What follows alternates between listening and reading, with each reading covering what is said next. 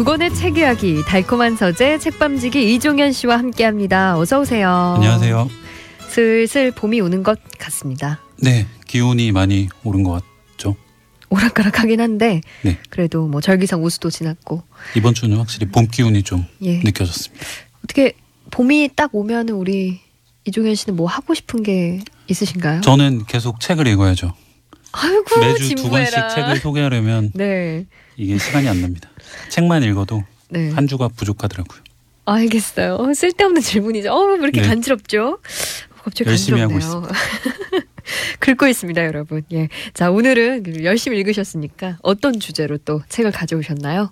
오늘은 이제 미지의 땅, 뭐 신비의 땅 이런 말 많이 쓰는데 음. 아프리카에 대해서 좀더 음. 자세하게 네. 뭔가 좀 상세하게 음. 알아보일 수 있는 그런 책을 두 권 가져왔습니다. 네.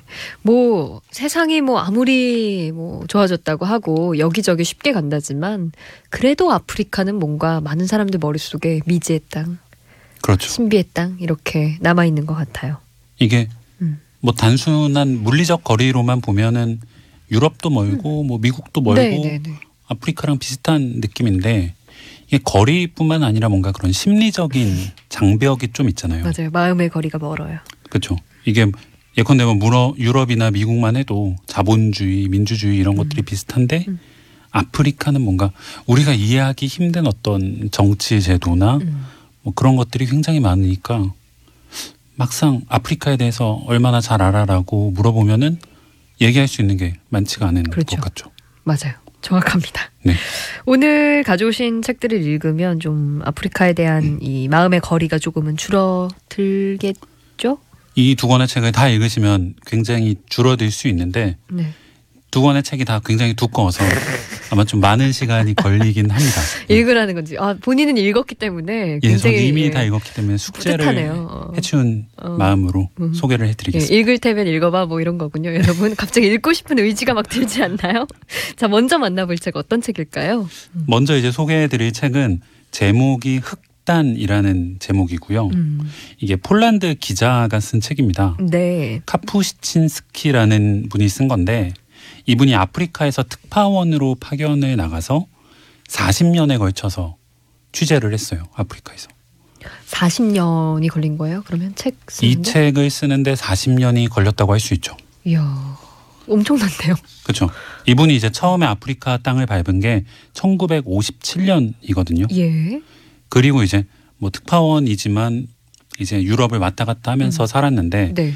거의 대부분의 기간을 아프리카에서 보냈고 음, 아프리카에서도 이제 뭐 수도나 이런 굉장히 발전된 도시들이 있잖아요. 네네. 근데 그런 도시들뿐만 아니라 굉장히 미, 개발되지 않은 지역을 일부러 자기가 찾아다닌 거죠. 어, 내전이 벌어지는 지역도 예. 찾아다니고. 그래서 이제 40년에 걸쳐서 아프리카의 진짜 모습을 많이 보겠다 최대한 음, 그렇게 열심히 노력을 하고 90년대 중반에 이제 내가 이제 취재할 건 다 취재한 것 같고 음. 특파원으로서의 삶을 이제 마- 생활을 마감하고 이제 책을 쓴 게이 어. 흑단이라는 책입니다. 그렇군요. 느낌상 물론 오랜 시간이 걸려서 깊이 있게 아프리카를 보았겠지만 네. 40년이라는 이 어, 물리적인 긴 시간이 왠지 읽기 어려울 것 같다 이런 생각이 들게끔 하네요. 그런 데서 이제 사실 글쓴이의 능력이 드러나는 건데 네. 굉장히 방대한 분량의 시간도 40년에 걸쳐서 쓴 거니까 네. 어마어마하잖아요. 일단 듣기만 해도. 예, 내용도 엄청 많을 것 같아요. 그죠. 그런데 이분의 책을 읽어보면은 전혀 지루하지가 않거든요. 이게 600페이지가 조금 안 되는 분량인데 저는 거의 한 2, 3일에 거의 다 읽은 것 같아요. 그러니까 오. 한번 읽기 시작하면은 계속 페이지를 넘기는 페이지 터너라고 해야 되나? 음, 이게 어떤 이야기의 템포라는 게 있잖아요. 네. 근데 강이 있으면 약이 있고 네네. 그런 식으로 강약, 중강약 이런 거를 굉장히 잘 맞춰서 아 그래요. 거기다 또 에피소드들이 너무 재미있고 흥미진진한 거죠. 음, 그러다 보니까 지루할 틈이 없이 사실 책 한 권을 금세 읽게 됩니다. 진짜 살아있는 얘기고 진짜 얘기니까 더 흥미로울 것 같다. 아프리카의 현대사를 어떻게 보면 관통하는 네. 이야기들이죠. 네, 흥미롭습니다. 이 말로 들으니까 아주 흥미롭고 좋은데 네. 책을 막상 잡아보면 어떤 생각이 들지는 잘 모르겠지만 아, 자 폴란드 기자가 40년에 걸쳐 아프리카를 취재하고 쓴 책 흑단을 살펴보고 있습니다. 아프리카에 관련된 노래 한 곡 듣고 이 책 본격적으로 살펴볼게요. 어떤 곡 만나볼까요? 아프리카라는 제목의 노래가 몇 개 있는데 음. 그 중에서 가장 유명한 노래가 아닐까 오. 싶습니다. 이 토토의 아프리카입니다. 네, 감상해 보시죠.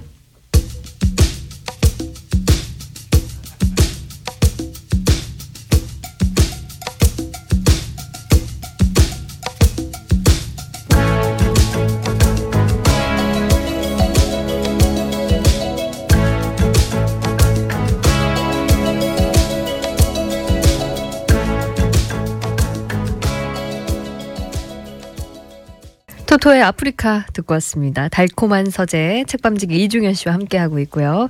미지의 땅 아프리카를 다룬 두 권의 책 먼저 카프스친스키의 흑단 살펴보고 있습니다. 폴란드 출신의 기자가 1950년대에서 60년대 아프리카에서 어떤 기사거리를 취재했을까요? 이제 딱 그 50년대에서 60년대까지 걸친 시기가 이제 아프리카가 독립하는 시기거든요. 네. 이게 아프리카의 역사를 보면은 이 15세기부터 노예 무역이 굉장히 활발했잖아요. 네. 유럽 사람들이 이제 아프리카를 침략해서 이 흑인 노예들을 뭐 이- 온갖 데 보낸 거죠. 그렇죠. 그러다가 이제 1887년에 베를린 회의라는 게 있었는데 이게 뭐냐면은 유럽의 국가들이 자기들끼리 모여서 아프리카 땅을 자기들끼리 그냥 나눠 가진 거예요. 음, 그러니까 뭐 가나는 누가 가지고 음. 뭐 세네갈은 누가 가지고 아프리카 사람들은 전혀 그런 사실을 모르고 진짜 그쪽 입장에서 생각하면 말도 안 되는 얘기네요. 말도 안 되는 식민주의의 예. 모습이었던 거죠. 네. 그렇게 이제 유럽 국가들이 아프리카를 지배했는데 이 1950년대 후반에서 60년대 사이에 이 수많은 아프리카 국가들이 독립을 하게 됩니다. 음. 그러니까 이 어떻게 보면 검은 대륙이라고 표현을 하는데 이 검은 대륙이 깨어나는 시기에 이 폴란드 기자가 현장에 가서 기사를 취재하고 쓴 거죠. 음. 사실 뭐 지금 기준으로 봐도 아프리카에 누가 여행을 간다고 하면 어 거기 위험하지 않아? 그렇죠. 라는 말이 먼저 나오기 마련인데 50년대 60년대 아프리카는 지금보다 훨씬 더 위험하지 않았을까? 지금보다는 확실히 더 위험했을 거란 생각이 확실히 들어요. 위험했죠. 네, 이 책을 봐도 어마어마한 이야기들이 사실 많은데 일단 전쟁이 굉장히 많이 발발하고 음. 싸움이 많았거든요. 네.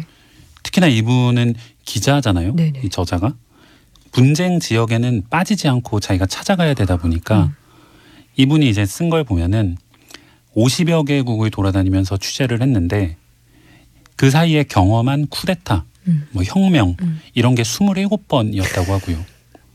그 큰 규모의 전쟁, 국가 간의 전쟁이라고 예. 할수 있는 전쟁을 12번 정도 취재를 했다고 합니다. 야. 진짜 그야말로 목숨을 걸고 들어간 거네요. 그렇죠. 사실 쿠데타나 전쟁은 음. 저희 뭐 보통 사람들은 평생에 한 번 겪을까, 겪을까 말까. 하는데 어. 이분은 거의 1년 매년 한두 야. 번씩은 연례 행사처럼 그냥 그런 현장이 거군요. 계속 있었던 거예요. 진짜 대단한 사람이에요. 또그 와중에 음. 뭐 체포를 당한 게 한 40여 차례. 처형의 위기에 처했다가 간신히 살아난 게 네 차례. 예. 그러니까 말 그대로 정말 아프리카라는 위험한 땅에서 예. 목숨을 걸고 취재를 한 거죠. 예. 본인의 얘기만 써도 사실 책 몇 권 나오겠어요. 맞습니다. 그러네요. 그 책을 다 한 권에 집약한 게 이 흑단이란 책입니다. 그렇군요. 40년을 아프리카에서 보냈으면 사실 질릴 법도 합니다. 한 땅에 40년. 이분은 근데 이제 음. 그 전쟁이나 쿠데타 같은 거는 사실 음. 뭐 그렇게 아주 거부감을 보이진 않고 음. 오히려 이제 정말 견디기 힘들었다라고 얘기하는 거는 아프리카의 자연 환경, 기후 같은 거죠. 그러니까 이런 묘사를 보면은 이분이 이제 우간다가 독립하는 걸 취재를 하려고 이 트럭을 타고 우간다를 향해서 갔는데 네. 이게 사막에는 길이 거의 없다고 해요. 특히나 이때는 60년대였으니까 길이 더 없었겠죠. 네. 인프라가. 네. 그러니까 자기가 우간다를 정말 가고 있는지를 알 수가 없는 거예요. 음, 그 떼약볕에서. 그냥 가는 거군요. 간신히 우간다에 도착했는데 도착하자마자 바로 쓰러진 거죠. 음, 왜냐하면 네. 가는 사이에 말라리아에 걸렸다고. 그래서 몇 주 동안 사경을 헤매고 네. 이제 간신히 이제 회복을 하는데 그 말라리아로 인한 고통을 이분이 묘사를 하는데 아프리카 땅 굉장히 덥잖아요. 떼약볕이 뭐 햇볕도 어마어마하고 그런데 그 뜨거운 땅에서 마치 자기가 얼음 산에 갇힌 심정이다. 어. 이런 식으로 묘사를 해요. 어. 너무 몸이 춥고 어. 오한이 나는 거죠. 어, 참. 뭐, 이 겪어보지 않아서 어떤 느낌일지 모르겠지만 엄청난 고통이었다고 묘사하고 있는 거군요. 그렇죠. 어. 그리고 뭐 이런 큰 병은 뭐 당연히 힘든 거지만 음. 매일매일의 밤이 너무 힘들었다는 얘기도 나오는데 음. 모기들이 아, 정말 네. 쉴 새 없이 달려 달려드는 거죠. 음. 이게 그 모기들이 우리 뭐 우리나라 같은 경우는 방에 한두 마리 있으면 예. 잡고 자면 되잖아요. 예. 근데 아프리카는 그런 게 불가능한 환경이라고 하더라고요. 음. 어, 말을 듣는데 왜 제가 간지럽죠? 너무 힘들죠. 예. 근데 괜히 또 간지럽네요. 이제 아프리카라는 예. 또 굉장히 독특한 환경이잖아요. 어, 네. 집에 도마뱀이 가끔 들어온다고 하는데 어허. 그 도마뱀이 들어오면 오히려 도마뱀을 응원한다고 합니다. 왜요? 도마뱀이 모기를 잡아먹기 때문에 차라리 반갑군요. 뭐 도마뱀이, 도마뱀이 들어오면은 도마뱀이 모기를 잡아먹는 걸 보면서 어, 참. 너무 기쁨을 느끼고 예. 그런 이야기들이 사실 굉장히 좀 재미있기도 하고요. 참 간지럽네요. 얘기를 듣다 보니. 근데 이 아프리카를 다룬 루포나 뭐 여행기들이 적지는 않잖아요. 네. 여러 책들이 나와 있는데 그 중에서도 특별히 이 책이 마음에 든 이유? 이 책을 고르신 이유가 있을까요? 사실 아프리카를 다룬 책들이 많은데 음. 이게 아프리카에 잠깐 잠깐 머무는 사람들이 쓴 책을 보면은 어떤 아프리카에 대한 왜곡된 이미지 같은 음. 것들이 많이 보이거든요. 그러니까 우리가 이제 아프리카라고 하면은 미지의 땅이고 네. 뭔가 마지막 남은 파라다이스고 음. 뭐 그런 식의 시선을 많이 가지는데 이분은 이제 물론 폴란드 사람이니까 이방인이지만 굉장히 오랜 시간을 아프리카에서 보냈잖아요. 음. 그러니까 아프리카의 진짜 모습을 보려는 노력이나 음. 색안경을 끼지 않으려는 노력들이 굉장히 진정성 있게 느껴지는 부분이 있죠. 책 속에서는 그게 어떤 식으로 묻어나나요? 그런 구절들 혹시 소개해 주실 만한 게 있을까요? 뭐 인상적인 구절이 있는데 이분이 이렇게 얘기를 해요. 이 위대한 문화인류학자들은 아프리카 문화나 아프리카 종교라는 말을 쓰지 않는다고 합니다. 그러니까 아프리카 뭐라 무엇이라는 표현은 굉장히 잘못됐다는 거죠. 음. 아프리카라는 말에서는 이게 이그 대륙 전체의 모든 거를 통칭할 수 있는 무언가가 없다는 거고 음. 그렇게 가는 게 아니라 하나하나의 종족, 음. 뭐 부족 단위로 들어가서 아프리카를 봐야지 진짜 모습을 볼 수 있다 음. 이런 거죠. 뭔가 이렇게 뭉뚱그릴 수 없고 그 안에 너무 많은 것들이 아프리카라는 거는 거죠. 굉장히 수없이 음. 셀수 없이 많은 다양성이 하나로 모여 있는 음. 하나의 대륙에 모여 있는 거기 때문에 아프리카의 종교는 어떤 특징을 가지고 있어 이런 말 자체가 음. 성립하지 할수 없는 거죠. 거죠. 그렇군요. 또 인상적인 부분 좀 소개해 주세요. 이분이 이제 폴란드에서 돌아와서 음. 뭐 학교에서 수업을 하고 네. 그런 이야기가 있는데 네, 네. 이제 우리나라도 마찬가지인데 아프리카 하면은 식인종 같은 거에 떠올리는 사람들이 있잖아요. 네. 그래서 이, 이분이 이제 폴란드의 학교에 가서 수업을 했는데 어떤 학생이 질문을 했답니다. 아프리카에서 식인종을 많이 봤냐고. 근데 이제 이분이 이런 이런 말을 해요. 예. 그 질문을 받고 자기가 얼마나 이 가소로웠는지 모른다. 음. 왜냐하면은 왜요, 왜요? 아프리카 음. 사람들은 백인을 보고 백인들이 식인종이라서 도망을 쳐야 된다는 식으로 얘기를 한다고 하고 아, 외려 반대로. 왜냐하면은 이 아프리카 사람들 입장에서는 네. 백인이라는 존재가 500년에 걸쳐서 자기들을 잡아서 음. 어딘지 알 수도 없는 땅으로 보냈던 음. 악마 같은 존재이기 네, 때문에 네, 네. 오히려 이제 아프리카 사람들한테는 백인이 식인종이었던 거죠. 음. 그런데 이제 우리가 아프리카에 대해서 잘 모른다는 이유만으로 아프리카에는 식인종이 많을 거 많, 많은 거 아니야? 이런 다 오해를 한다는 아니야? 게 뭐, 음. 굉장히 좀 아이러니하다. 예. 그러니까 아프리카에 대해서 우리가 너무도 모르면서 잘못된 오해를 많이 하고 있다. 질문 자체가 그 모든 걸 담고 있네요. 그렇죠. 그렇죠. 참 반대의 이야기였어요. 어, 흥미롭습니다. 아프리카에 대해서 좀 예. 굉장히 자세한 이야기들을 많이 다루고 있는 책이라서 네. 꼭 한번 읽어 보시면 굉장히 도움이 많이 됩니다. 알겠습니다. 두껍지만 금방 있습니다, 예. 도전해 보도록 네. 하겠습니다. 여러분도 도전해 보시길. 노래 한 곡 듣고 또 아프리카를 다룬 다음 책 만나볼게요. 어떤 곡 들어볼까요? 에피톤 프로젝트의 이제 여기에서라는 노래인데 이게 꽃보다 청춘의 아프리카 편에 음. 들어갔던 노래입니다. 네, 같이 들어보시죠.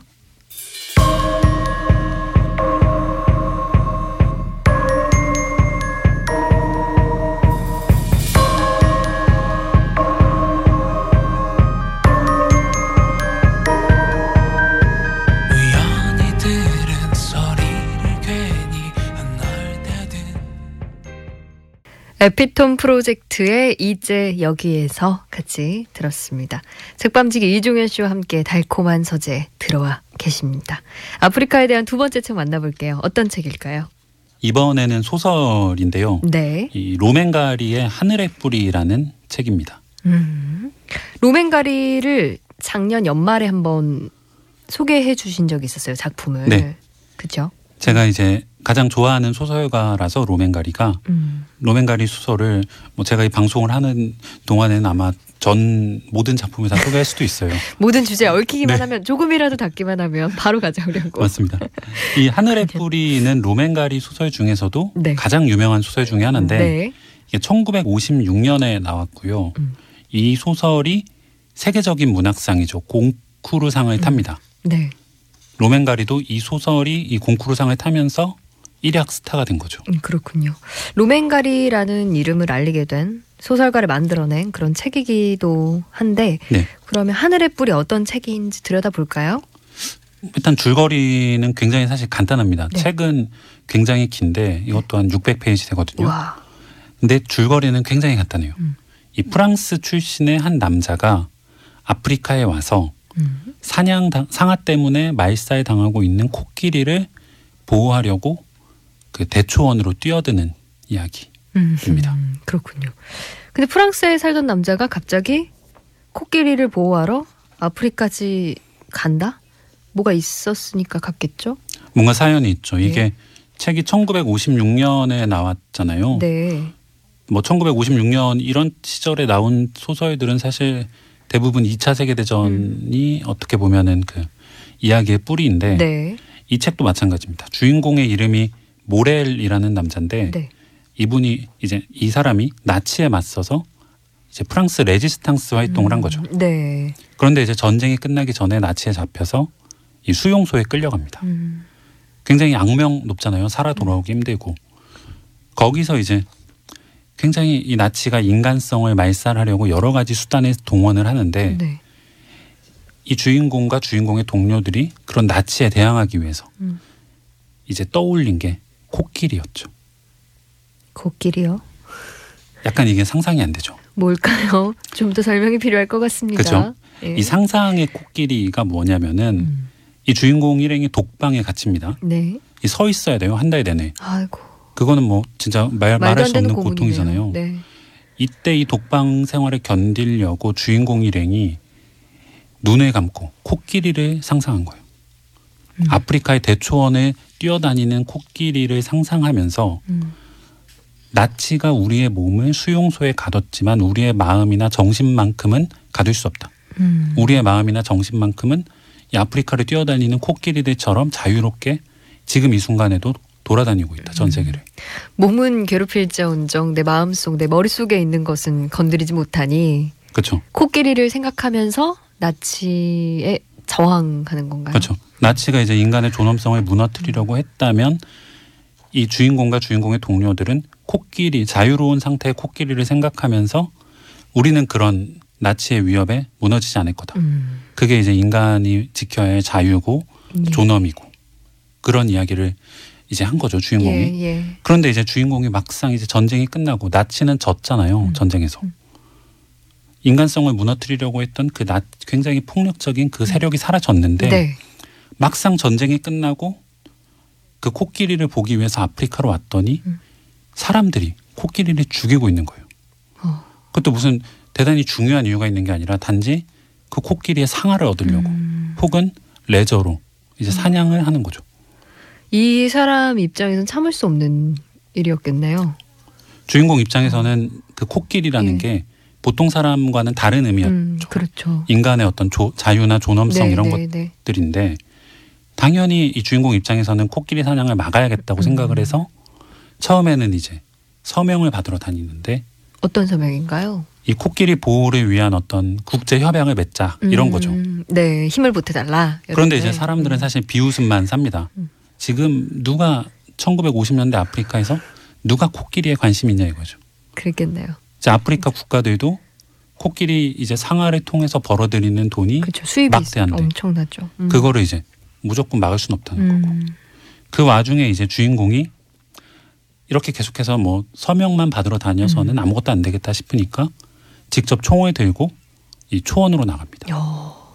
그래서 코끼리를 사냥하는 밀렵꾼들을 직접 공격하고 예. 뭐 상하를 뭐 이 운송하는 상인들을 공격하고 어. 그러면서 이제 계속해서 사람들의 관심을 끌려고 하는 거죠. 네. 아, 뭔가 흥미진진한데 이 투쟁이 끝자락이 어떤 모습일지 굉장히 궁금한데 여기서 네. 잠깐 이 시각 도로 상황 알아보고 또 노래 한 곡 듣고 계속해서 책 살펴보도록 하겠습니다. Matata. What a wonderful phrase. Hakuna Matata. Ain't no passing craze. 라이온킹 OST 중에서 하쿠나 마타타 듣고 왔습니다. 로맨가리의 하늘의 뿌리라는 책을 살펴보고 있어요. 이 책이 최초의 생태 소설이다라는 말도 있던데 이 생태 소설이라는 게 뭘까요? 생태학이라는 게 먼저 뭐냐면은 이 자연이 있고 그 안에서 인간이 살아가잖아요. 네. 근데 인간만 살아가는 게 아니라 굉장히 다양한 생물들이 함께 살고 있죠. 네. 그런 자연 속에서 살아가는 인간과 여러 생물들 간의 관계를 좀 집중적으로 음, 살펴보는 학문을 생태학이라고 하고요. 네. 이 생태 소설이라는 건 그런 관점에서 쓴 소설을 이야기합니다. 그렇군요. 근데 이 생태 소설이나 생태학이라는 말이 사실 뭐 나온 지가 얼마 안 됐고요. 로맨가리가 이 소설을 처음 썼을 때 이제 생태 소설이라고 얘기를 하는데 다들 의아해했겠는데요. 그 말을 알아듣는 사람이 뭐 술자리에서 자기가 이런 얘기를 하면은 예. 생태라는 말 자체를 이해하는 사람이 10명 중에 한 3명도 안 됐다고 하거든요. 음, 그렇군요. 그만큼 개념이 없었던 건가요? 그만큼 음, 사실 이 19세기까지만 해도 동물을 보호해야 한다는 말이 사실 굉장히 좀 아이러니하게 들렸겠죠. 음. 사람들에게는. 그렇군요. 아까 그 말씀을 해주실 때 한 해에 어, 정말 많은 코끼리가 상아 때문에 뭐 죽었다 네. 이렇게 얘기를 해주셨는데 그 수치가 한 3만 마리 네. 정도라고 하더라고요. 이게 사실 좀 되게 음, 좀 아이러니하고 비극적인 건데 음. 이 소설의 배경이 됐던 1950년대 아프리카에서 한 해에 3만 마리 정도 코끼리가 죽었다고 하거든요. 네. 상아 때문에. 네. 근데 작년에도 3만 마리 정도가 죽고 있다고 합니다. 뭐예요? 똑같네요. 그러니까 이게 거의 소설이 나오고 60년 지났는데 네. 여전히 이 코끼리의 보호, 코끼리 보호에 있어서는 아무런 발전이 없는 거죠. 지금 60년 이상이 지난 건데. 1957년 소설이니까 예. 그렇죠. 70년 된 거죠. 어 그러네요. 이 통계를 보면은 없네요. 지금 음. 지금도 뭐 17분에 한 마리꼴로 코끼리가 상하 때문에 밀렵을 당하고 있다고 하거든요. 예. 그러니까 저희 방송이 시작된 이후에도 한 두 마리가 지금 예. 죽은 거죠. 어 그렇게 얘기하니까 확 와닿는데요. 굉장히 좀 안타깝죠. 그렇군요. 예. 근데 지금 현실은 이래요. 근데 이 하늘의 뿌리라는 이 소설에서의 주인공이 했던 행동으로 뭐가 변하나요? 어떻게 뭐 노력이 성과를 거두는지. 사실 그러니까 뭐 주인공을 도와주는 사람들도 있긴 한데 네. 이게 아프리카 대륙 전체의 코끼리를 몇 사람이 지키는 건 불가능한 음. 일이잖아요. 네. 그러니까 이 주인공이 하려고 했던 것도 이 국가나 단체들이 나서 나설 수 있게끔 음. 뭔가 여론을 환기시키려고 한 예, 거죠. 예. 좀 무장 투쟁을 해서라도 사람들의 관심을. 끌려고 했던 네. 건데 사실 그게 그렇게 쉽게 풀리진 않습니다. 어떻게 됐나요? 이제 주인공이 이제 어떤 마지막 저항을 했는데 그게 이제 뭔가 저, 저- 진압이 되고요. 네. 결국에는 이제 주인공이 아무런 속절 없이 끝나긴 하는데 약간 소설의 마지막은 좀 낙관적이라고 해야 되나 희망적인 이야기로 끝이 나긴 하거든요. 어떤 게 있었어요? 이제 프랑스 정부에서는 이 주인공 일행을 잡으라고 아프리카 이제 그 국가의 경찰에게 지시를 내리는데 네. 주인공은 사실 경찰들이 나를 잡을 리가 없다. 왜냐면은 이 아프리카 사람들은 내 마음을 이해하고 있기 음. 때문에 나를 잡을 리가 없다라고 얘기를 하거든요. 음. 그런데 이제 정말 이 주인공이 그냥 작은 마을을 지나가고 경찰들이 그 마을을 지키고 있었음에도 불구하고 주인공을 잡잖아요. 음. 오히려 이제 천천히 터덜터덜 걸어가는 굉장히 초췌한 행색의 네네. 주인공을 보면서 거수경례를 하는 장면도 어. 나오거든요. 마음으로는 존경을 표한 그렇죠. 거네요. 이 코끼리를 보호하겠다는 주인공의 진심을 이해해주는 사람도 있었다는 결론이고 음. 그렇게 이제 주인공은 어떤 아프리카의 밀림 속으로 들어가서 이 코끼리를 계속 지키려고 한다는 식으로 끝이 나거든요. 음. 일부 희망적인 뭐랄까 엔딩이기는 하지만 일부 일부분만 그렇죠. 근데 이게 사실 사실 이 어, 소설의 네. 내용이랑은 상관이 없는데 네네. 이 비슷한 이야기가 실제로 1950년대 아프리카에 있었거든요. 음. 한 프랑스 사람이 아프리카의 코끼리를 지키려고 음. 굉장히 혈혈 단신 애썼던 일이 실제로 있었어요. 네. 근데 그 이야기를 이 로맨가리 작가는 나중에 듣게 되는데 네. 소설을 쓰고 난 이후에 음. 근데 실제로 있었던 일은 훨씬 비극적입니다.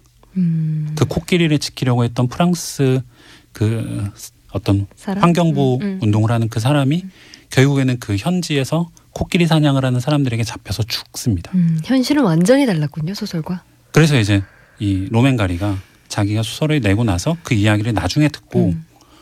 현실이 얼마나 비극적이고 자기가 생각하는 음. 그 낙관적이고 희망적인 인간과 현실의 인간이 얼마나 다른지 음. 알고 약간 좀 좌절하는 이야기들이 인터뷰나 이런 거에 보면 좀 있죠. 그렇군요.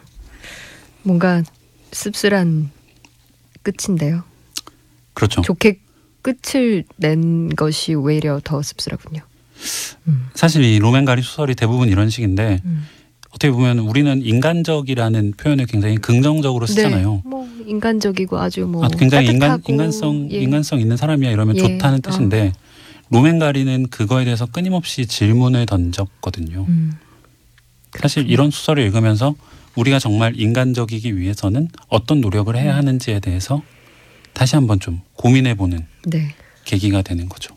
생각이 많아지네요. 소설 끝만 듣고 말았으면 그러려니 할 텐데 실제, 실제 있었던 일과는 예, 완전히 다른 있었지만. 결론이니까. 그렇군요. 네. 어, 이 책도 꼭 읽어보셨으면 좋겠다 이런 생각이 드네요. 네. 자 아프리카에 대한 마지막 노래는 또 어떤 곡으로 준비해 오셨을까요? 마지막 노래는 이 메리고라운드의 아프리카라는 음. 노래입니다. 네 알겠습니다. 오늘도 재미있고 인상적인 책 이야기 고맙습니다. 감사합니다. 지금까지 달콤한 서재 책밤지기 이종현 씨와 함께했고요. 메리고라운드의 아프리카 들으시면서 저는 잠시 후 2부에서 뵙겠습니다.